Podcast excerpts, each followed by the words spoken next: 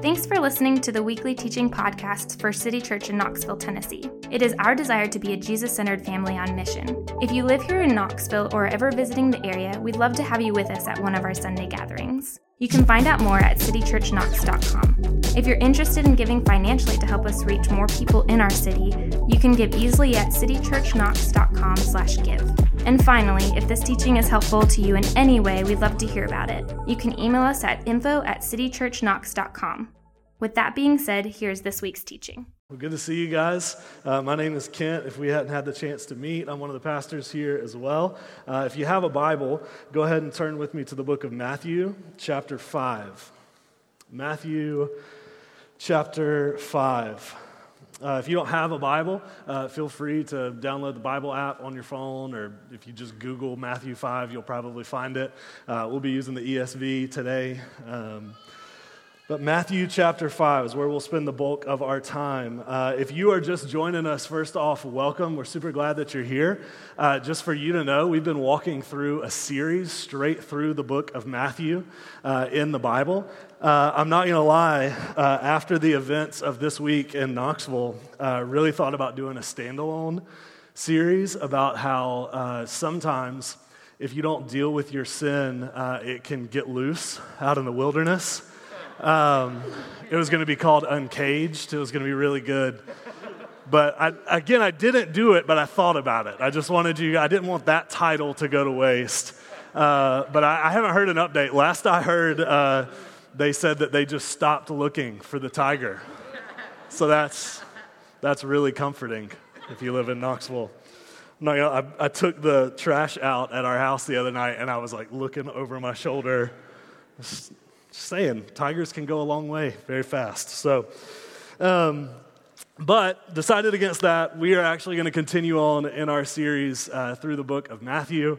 Uh, actually, last week, uh, we kind of entered into this thing called the Sermon on the Mount, uh, which is sort of Jesus' most famous teaching about the kingdom of God. It's sort of this entire section between chapters 5 and 7 in the book of Matthew where Jesus is just unpacking what the life of a follower of Jesus should look like, how we should live as God's people in the world.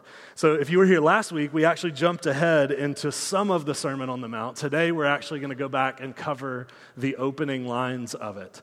But first off, in our passage, Matthew, the author, is just going to give us some context for, for where and how this teaching from Jesus was given. So let's pick it up on the last verse of chapter 4 in Matthew, and then we'll move right into chapter 5 together. So, chapter 4, starting in verse 25. And great crowds followed him, that's Jesus, they followed Jesus from Galilee and the Decapolis, and from Jerusalem and Judea, and from beyond the Jordan. In other words, people followed Jesus from all over the ancient world. Verse 1 Seeing the crowds, he went up on the mountain, hence the mount part of the Sermon on the Mount. And when he sat down, his disciples came to him, and he opened his mouth and taught them, hence the sermon part of the Sermon on the Mount. So there we have the context for what we're about to hear. From there, Jesus just begins to teach about the kingdom of God. And the portion of his teaching that we're going to cover today is what people historically have called the Beatitudes. That word beatitude comes from the Latin translation of the word blessed, which is the word that Jesus uses over and over again in these verses that we're about to read. So, it would seem that if we are going to wrap our minds around what Jesus is saying in these next verses, it would seem that we're going to have to wrap our minds around first what he means by the word blessed right? That word gets repeated every single verse for the rest of the passage. So if we're going to get anywhere with this, we've got to know what Jesus means when he uses that word blessed. So the word in Greek here is the word makarios. And it can be translated blessed or maybe fortunate, but probably my favorite translation of that word into English is the phrase to be envied to be envied. I think that one does the best job capturing what Jesus means when he says blessed. Because when he says that certain people are blessed, he's saying that they are in a fortunate, enviable spot in life. They're living the good life. They are doing exactly what all of us wish we were doing. They are in a good spot in life. Um, it might help to think about it this way uh, blessed people are the people that we refer to today with the phrase must be nice. You ever used that term? You ever said must be nice about somebody? So, must be nice to have a pool, must be nice to have a lake house, must be nice to have kids that don't scream all the time, must be nice to not have kids at all and just get to do whatever you want. That's the phrase that we use a lot of times when we talk about these groups of people. We say, must be nice. And what we're saying is that those types of people are to be envied. And that sentiment, maybe minus the snarky passive aggressiveness of it, is what Jesus is trying to get at with the word blessed. Blessed people are the people that we look at in life and we go, yeah, they're living the good life. They're in a good spot. It must be nice to be them. So, a buddy of mine who's a pastor actually wrote down what he thinks the modern American Beatitudes should be.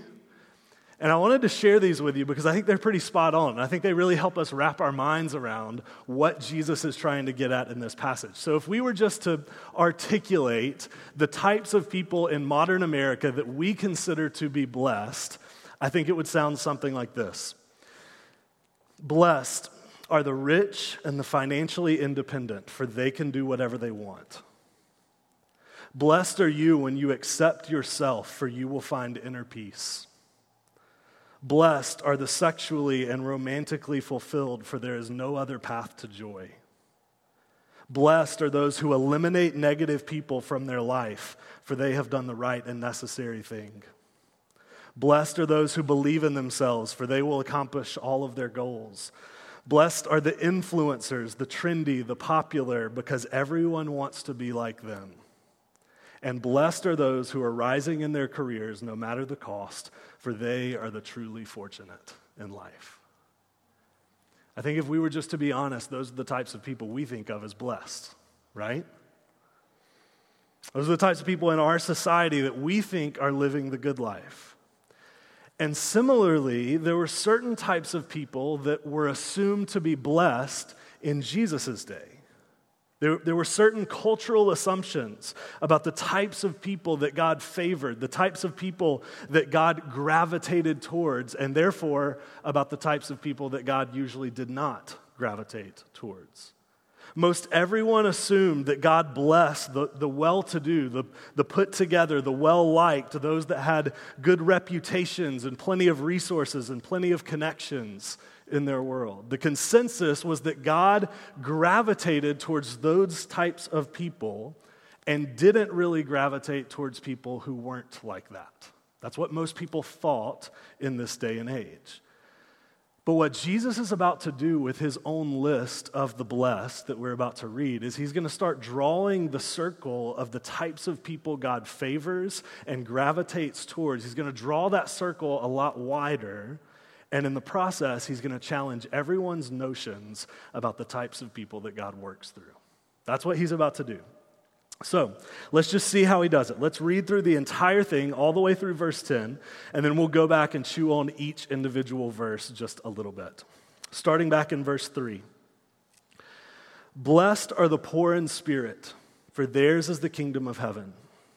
Blessed are those who mourn, for they shall be comforted. Blessed are the meek, for they shall inherit the earth. Blessed are those who hunger and thirst for righteousness, for they shall be satisfied. Blessed are the merciful, for they shall receive mercy. Blessed are the pure in heart, for they shall see God. Blessed are the peacemakers, for they shall be called sons of God. Blessed are those who are persecuted for righteousness' sake, for theirs is the kingdom of heaven. All right. So that's a bit of an odd list, if we're being honest, right? It's a bit of an odd take on the types of people who are blessed because Jesus takes that word blessed, to be envied, fortunate, and, and he attaches it to all these types of people and types of experiences that really don't seem that blessed at all, at least from our perspective. So, the question that we need to answer is what is Jesus doing here exactly? What does Jesus mean by calling all of these types of people blessed in his kingdom? Well, before we get into what Jesus is doing, let's rule out one thing that he's not doing with this list. Jesus is not giving us commands. He's not giving us commands. So it might be easy to think that with this list of people he just gave, Jesus is giving us sort of things to aim for, virtues that we should pursue on some level. So now, coincidentally, some of them are also commands or virtues other places in the Bible, but I don't think that's what Jesus is doing here. So we're told other places in the Bible to be merciful. We are told elsewhere to desire righteousness and justice. For sure, in other places in the Bible, we are told to be some of these things. But I don't think that's Jesus' primary purpose with this passage. I mean, after all, some of these wouldn't even make sense if they were commands. Like, if someone came to you and said, hey, do your best to go out and mourn, that doesn't make sense. Mourning is a response to a circumstance, it's not something you can command someone to do. Uh, go out and do your best to be persecuted. That doesn't make sense as a command. Now, I know what you're thinking. Some Christians really seem like they think they're trying to be persecuted by saying and doing dumb things. I'm not even going to argue that with you. But that's actually not a command. You, you can only be persecuted. Persecution is something that happens to you, it's not something you can pursue. So I don't think these are commands. I don't think Jesus is trying to tell us virtues that we should pursue, believe it or not. They aren't commands, rather, they're descriptions. They're descriptions. So, what I want us to do is work through these descriptions to figure out what types of people Jesus is talking about exactly and then we'll talk for a bit at the end before we're done about how those people might be considered blessed in the kingdom. So, first, Jesus says that the poor in spirit are blessed. The poor in spirit. So, there were two different words in the Greek language that can be translated poor. One meant sort of lower class, paycheck to paycheck poor. The other word is the word for when you had absolutely nothing at all to your name. That is the word that Jesus uses here, the latter one. It's the word ptochoi, which is an interesting word to translate. And it's, it's what's considered an onomatopoeia. If you slept through grammar class, I'm trying to help you out here. An onomatopoeia is a word that sounds like what it means. So when you say the word ptochoi, what does it sound like you're doing? Spitting, right? Ptochoi. And that's because the ptochoi poor in Jesus' day were the people that were often spit on in the streets, the people that had nothing at all, the lowly, contemptible poor of his day. Jesus says that those types of people are blessed. But first, he tags onto that word the phrase in spirit. He says the ptochoi in spirit are blessed. And that might make us think that he's using the expression figuratively here. So, so he's not talking about the people who are financially poor, he's talking about the people who are spiritually poor.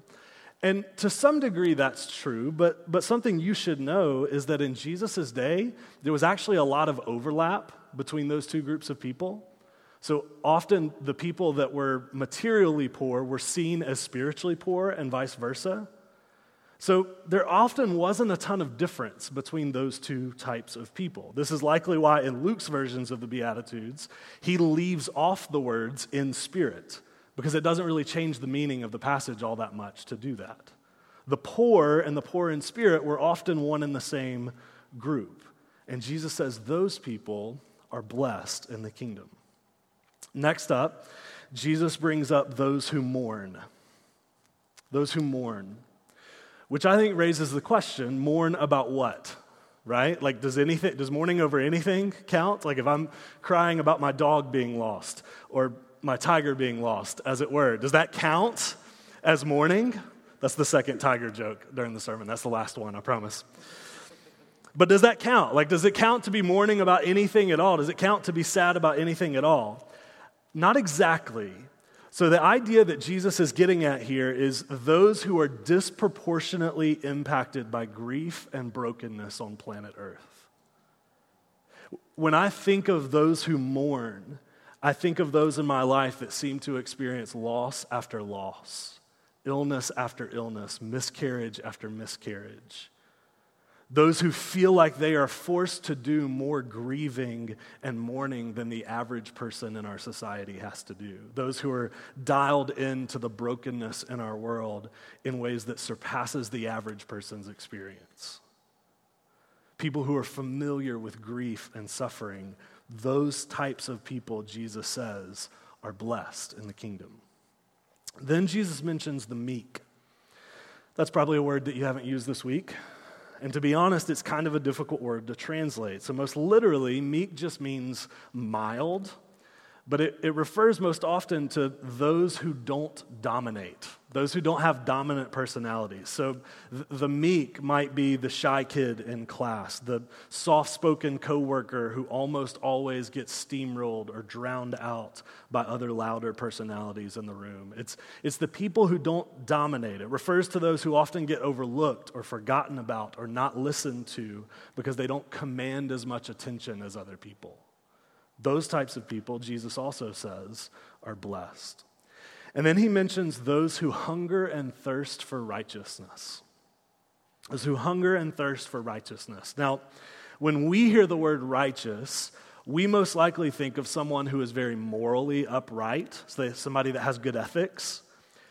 But you need to understand that in the Bible, that is only half of what it means to be righteous. The other half is to be someone who is radically and personally committed to justice. The righteousness word in the Bible carries that connotation as well. Righteous people not only did what was right at an individual level, but also what was right at a social level. Jesus says that people who hunger and thirst for all of that are blessed. Now, think about this for a second. If you are hungering and thirsting for righteousness, what does that mean? It means you currently aren't experiencing righteousness and justice, right? If you had it, you wouldn't be hungering and thirsting for it anymore. So, the types of people that Jesus is describing here are people who are desperately longing for righteousness and justice to be done in their individual lives and out in the world at large. That's what this one means. And Jesus says those people are blessed as well. So, I'll be honest, it's hard to read this and not think of the countless black men and women across our country right now who are crying out for justice to be done in regards to personal and systemic oppression against them. It's hard to read this and not think of the Me Too movement where men and women are calling for justice to be done in response to sexual abuse and harassment. It's hard to read this and not think of the people fighting against sex trafficking and the exploitation of children here in our country and abroad. All of those people and more are hungering and thirsting for righteousness. And Jesus says that those people are blessed. In verse 7, Jesus pronounces a blessing on a group of people called the merciful. The merciful. So, a merciful person in the Bible is someone who readily offers forgiveness for guilty people and compassion for needy people. It's both of those things. So, we might use a word today like empathetic or tenderhearted. To be merciful is to be full of compassion and empathy for those needing it. So when I think of a merciful person, it's somebody who has an abnormally long fuse in their relationships with other people. Makes me think of my little brother that lives in Virginia, and he, for as long as I can remember, has just gravitated towards people who are hurting just gravitated towards them. And he has this supernatural, otherworldly patience with them. He, he shows those people grace upon grace, gives them chance after chance, and he does it in a way that I don't think the vast majority of people are able to do. We would probably just give up on those people a lot sooner than he would. And I think that is a picture of what it means to be merciful. Next, in verse 8, Jesus blesses the pure in heart. So, the pure in heart are the people that mean what they say and say what they mean. They're, they're the few completely genuine people that you come across in the world where, where you always feel like they are exactly the type of person that they present themselves to be. So there's no, I wonder what I don't know about them with these people. Somebody who's completely unduplicitous in their relationships. Jesus says those people too are blessed. Then he moves into talking about this group of people called the peacemakers. Now, notice that Jesus does not say, Blessed are the peacekeepers. Peacekeepers and peacemakers are actually different things. Peacekeepers are people who try and pretend that there's never anything wrong. People that just do their best not to rock the boat in any situation. That's the objective of peacekeepers. Don't change anything, don't upset anyone, don't rock the boat, whatever you do. Peacemakers, on the other hand, are willing to rock the boat if it means that things get set right that need to get set right. That's what peacemakers do, whether it's at an interpersonal level or at a societal level. So, Martin Luther King Jr. was a peacemaker which meant in many ways he was not a peacekeeper. The late statesman and civil rights leader John Lewis was a peacemaker, not necessarily a peacekeeper. Rosa Parks was a peacemaker, not a peacekeeper. There are often times in life, both socially and interpersonally, where in order to make peace in a certain scenario, you have to disrupt the status quo. You have to be willing to navigate directly into uncomfortable conversations and uncomfortable spaces in society. And that's what those men and women did in our nation's history. Those types of people, Jesus says, are blessed in the kingdom of God. And finally, the last one on the list, Jesus mentions those who are persecuted for righteousness' sake those who are persecuted. Now, most of us probably know what persecution means. It's when you experience some sort of opposition for doing the right thing. And that's true. But what we need to realize is that back in Jesus' day, persecution was not just people making fun of you or excluding you or being passive aggressive towards you or anything like that. Being persecuted in his day meant you might be actively oppressed beaten, imprisoned, or killed for following Jesus.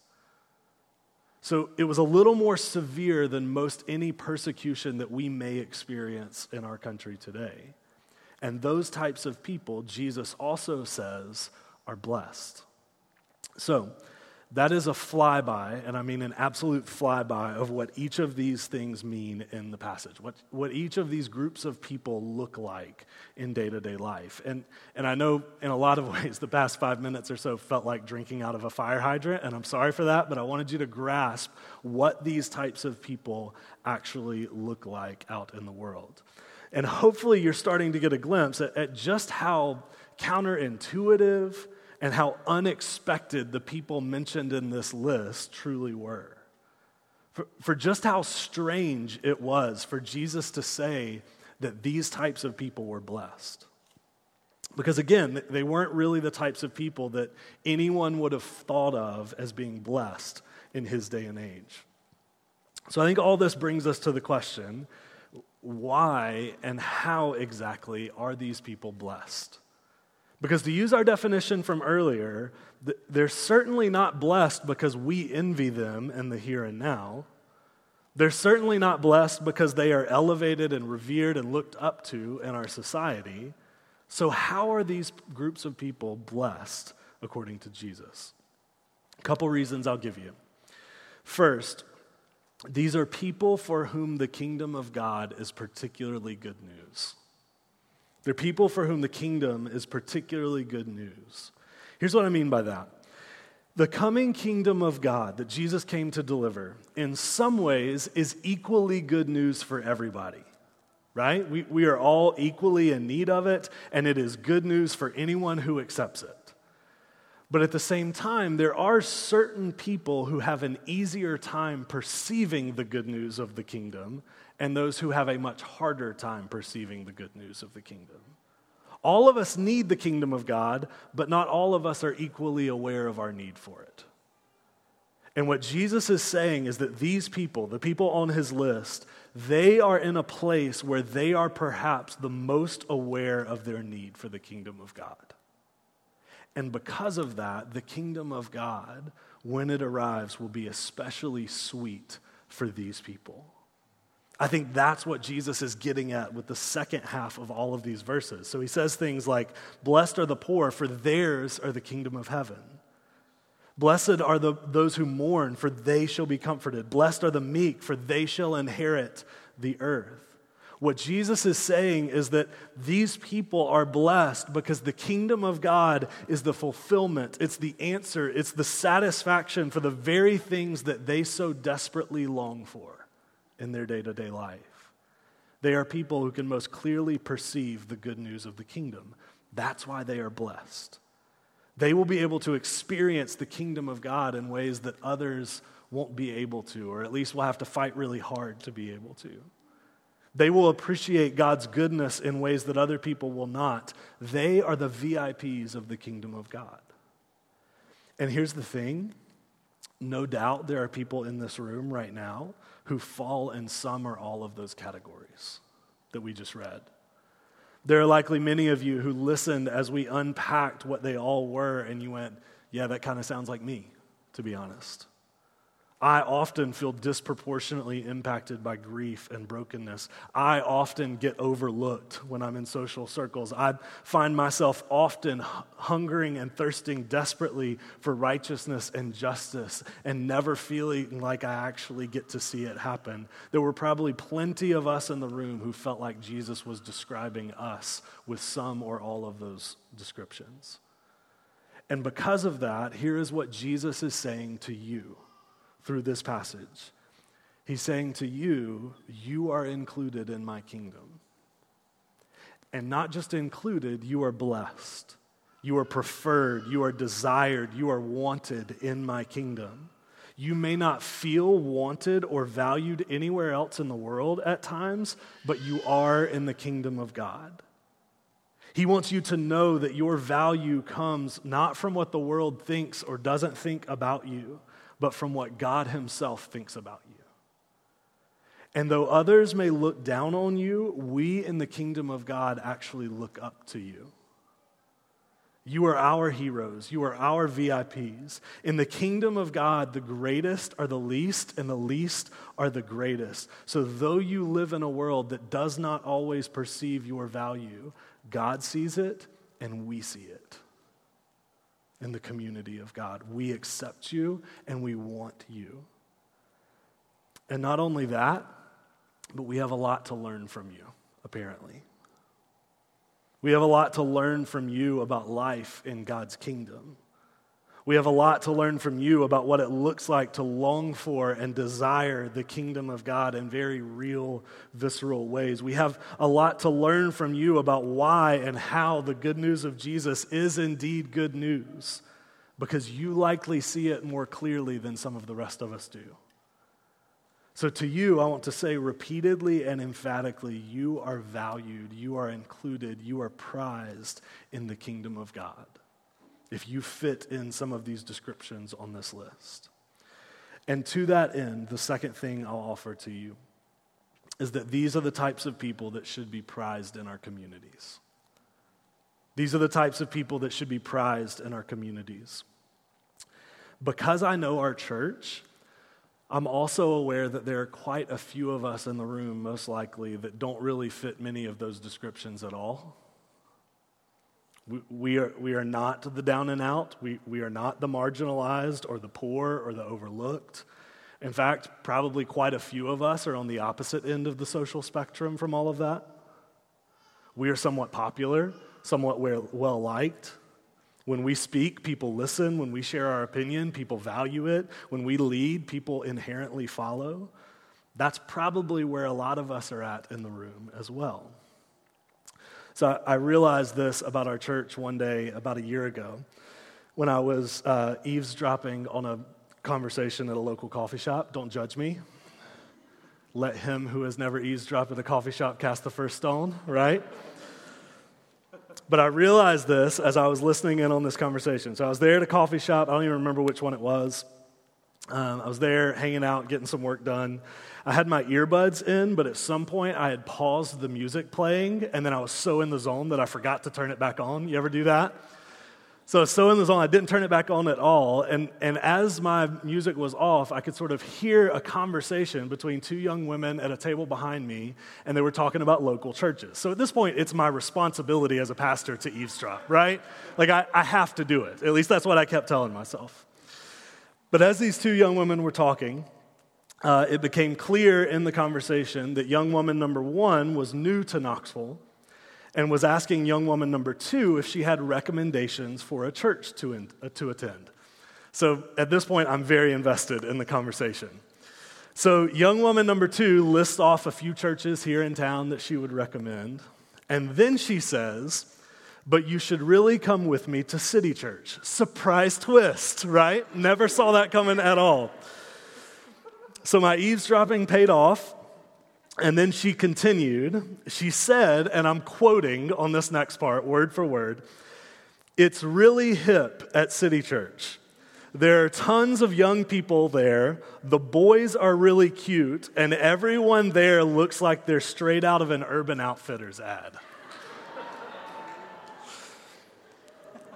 I'm going to be honest, that is not where I saw that conversation going at all. Uh, so, gentlemen in the room, way to go, I guess. Good for you guys. Um, and way to go, everybody, for looking like you shop at a very overpriced clothing store here in town. I guess. But in all seriousness, when I, when I heard her say that about us, I felt a couple different emotions rise up in me. Uh, first, I'll say in some ways, I was encouraged. Maybe not by all of it, but by some of it, specifically her talking about how there's young people in our church. And I was encouraged by that because, as we've said to you guys often here on Sundays, the most unreached and unchurched demographic in our country right now is 18 to 30 year olds. Students, young professionals, single people, families without kids, those types of people, for whatever reason, probably a lot of different reasons, don't feel like they belong in the average American church. And for whatever reason, God has made City Church a place where those people do feel like they belong, where they do feel like they can be a part of things. And I say, praise God for that. We have never wanted to be a church made up of only that demographic. We want to be multi generational always. But we do rejoice that God is using us to reach people that are unreached. We're, we're big fans of that, to be honest. So, in some ways, I was encouraged that this young woman at the coffee shop saw us as a church of a lot of young people. There's part of that that I'm very happy about. But at the same time, I also felt very challenged by her statement. And here's why, and this is where it sort of connects to what we're talking about this morning. Because if that's the vibe that our church gives off, that, that we are mostly young, hip, and well dressed, apparently. I guess Urban Outfitters is well dressed. I'm not exactly sure on that one yet.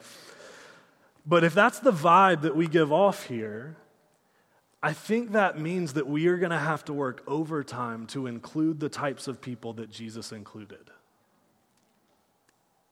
We're going to have to work really hard to welcome the types of people that Jesus described in the Beatitudes. If that's us, we're going to have to go out of our way to make the poor feel like they belong here, to make the meek feel like they belong here, to welcome those who are not hip or who are not popular, who are not well liked or accepted or cool in the circles that they run in. It means that when we see someone come around our church family, whether that's here on Sundays or in a life group setting or whatever it is, when we see someone come around our church who doesn't necessarily fit that description that I heard in the coffee shop young, hip, and well dressed we are going to need to inconvenience ourselves to show them that they fit in here as much as the next person does. And biblically speaking, that practice, the, the practice of going out of your way to make people who are different feel like they belong, in the Bible, that's called hospitality. That's what the word hospitality means it means the love of the stranger. It is the quickness with which someone feels like they belong with us, even if they don't look like us even when their skin is not the same color, even when they don't dress the same way, when they aren't in the same age range or socioeconomic status as us. Hospitality is the frequency with which you seek out and develop relationships with the people mentioned in this passage, in the Beatitudes. It is the quickness with which you walk to the other side of this sanctuary and introduce yourself to the person who doesn't look like you or your friends. It's the readiness with which you build friendships with people that you know don't feel like they belong. That's kingdom hospitality. And that's what we're here to do. So let's take cues from Jesus in the Beatitudes and let's continue to be a type of community where the poor, the broken, the hurting, the neglected, the meek, all the people that the world tends to leave behind, let's be a place where they get included and treated like family. So, the last question I want to answer before we're done is where does the ability to do that come from? Because that's very contrary to human nature, right? Like, generally, we are very good at welcoming and connecting to people who look a lot like us, who sound a lot like us, and we are very bad and very slow to welcome people who aren't like us. That's human nature. So, where do we get the ability as followers of Jesus to go against the grain like that? To connect with those that we don't have that much in common with at all? I want to read you a passage from Colossians 1. We'll put it on the screen so you don't have to turn there. It's a very long passage, but as I read it, I want you to really think about the words being said in this passage. And I want us to use it to help think through how we develop the ability to do what Jesus calls us to do. So this is Colossians 1. It says, He is the image of the invisible God, the firstborn of all creation. For by him all things were created in heaven and on earth, visible and invisible, whether thrones or dominions or rulers or authorities. All things were created through him and for him.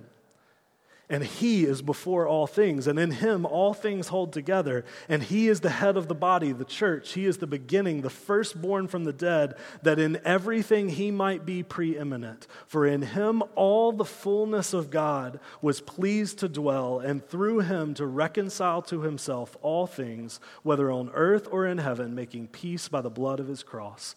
And you, who were once alienated and hostile in mind, doing evil deeds, he has now reconciled in his body of flesh by his death, in order to present you holy and blameless and above reproach before him. I don't know if you've ever thought about it this way, but none of us inherently fit in with the God of the universe.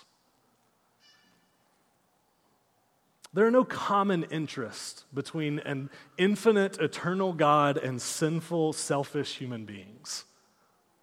There's no common interest there. Not a single one. But what Colossians 1 just told us was that that eternally existent, perfect God of the universe took it upon himself to leave heaven and come to earth in the person of Jesus and to create a scenario where we could all fit in all of us, to make a way for each of us to belong and for each of us to be blessed in his kingdom. And Colossians 1 says that that happened through his death. It happened through Jesus making peace by the blood of his cross. And I want you to know that, that the ability to include those who are often excluded, that ability can only come from understanding the lengths that God went to to include you. That's where it has to start. Otherwise, it can't go anywhere, right? It can only come from realizing the lengths to which God has gone to include us when we did not fit in. And once you understand the sacrifice that He made to make that possible, any inconvenience that you encounter in welcoming those who are excluded seems pretty minor by comparison. I'm not saying it won't cost you. I'm not saying it won't be inconvenient. I'm not saying it won't be annoying at times. I'm not saying it won't be difficult. But I am saying it puts it in perspective, right?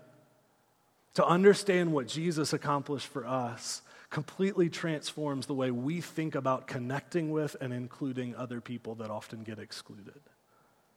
It gives us the willingness, the endurance to go through with it.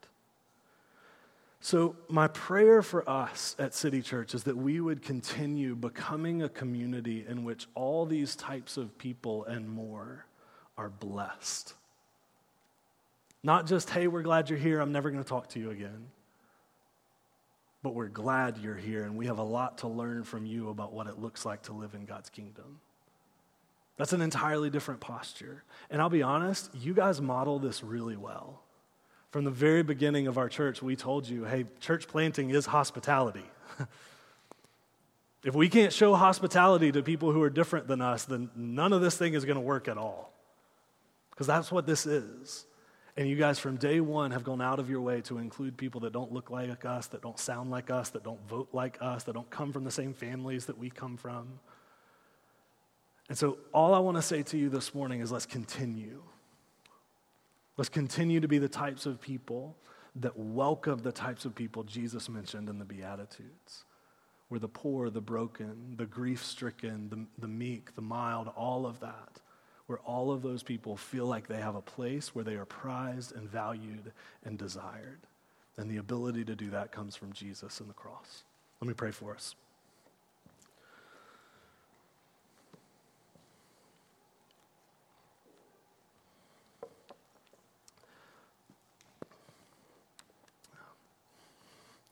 Father, thank you first and foremost for including us in your kingdom. God, thank you for sending Jesus to the cross so that he can make a way for us to be in relationship with you, to make us your sons and daughters.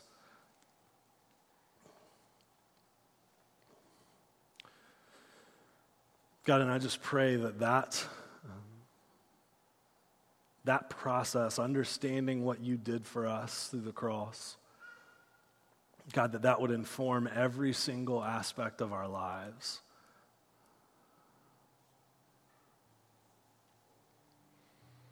And that, God, namely, when we come across people who are um, not valued in our society's eyes, who are not preferred, who are not blessed, who are not to be envied, God, I pray that you would generate in us an upside down kingdom where those people are elevated, where they're accepted, where they're wanted, where they're desired. God, and I pray that as more and more of those people come around our church, that we would learn from them what it looks like to long for and receive the kingdom of God.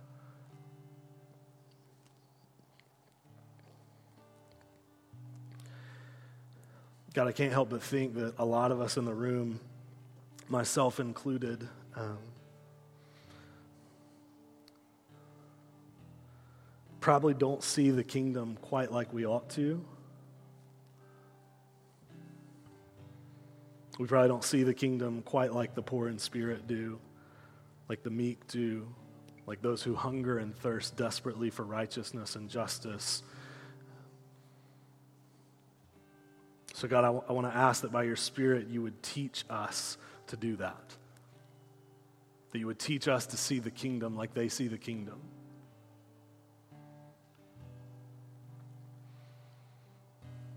God, and that through all of that, we would become a place where uh, anyone and everyone is accepted, anyone and everyone is valued, and everyone and anyone can be brought into a living relationship with you and your people through the cross.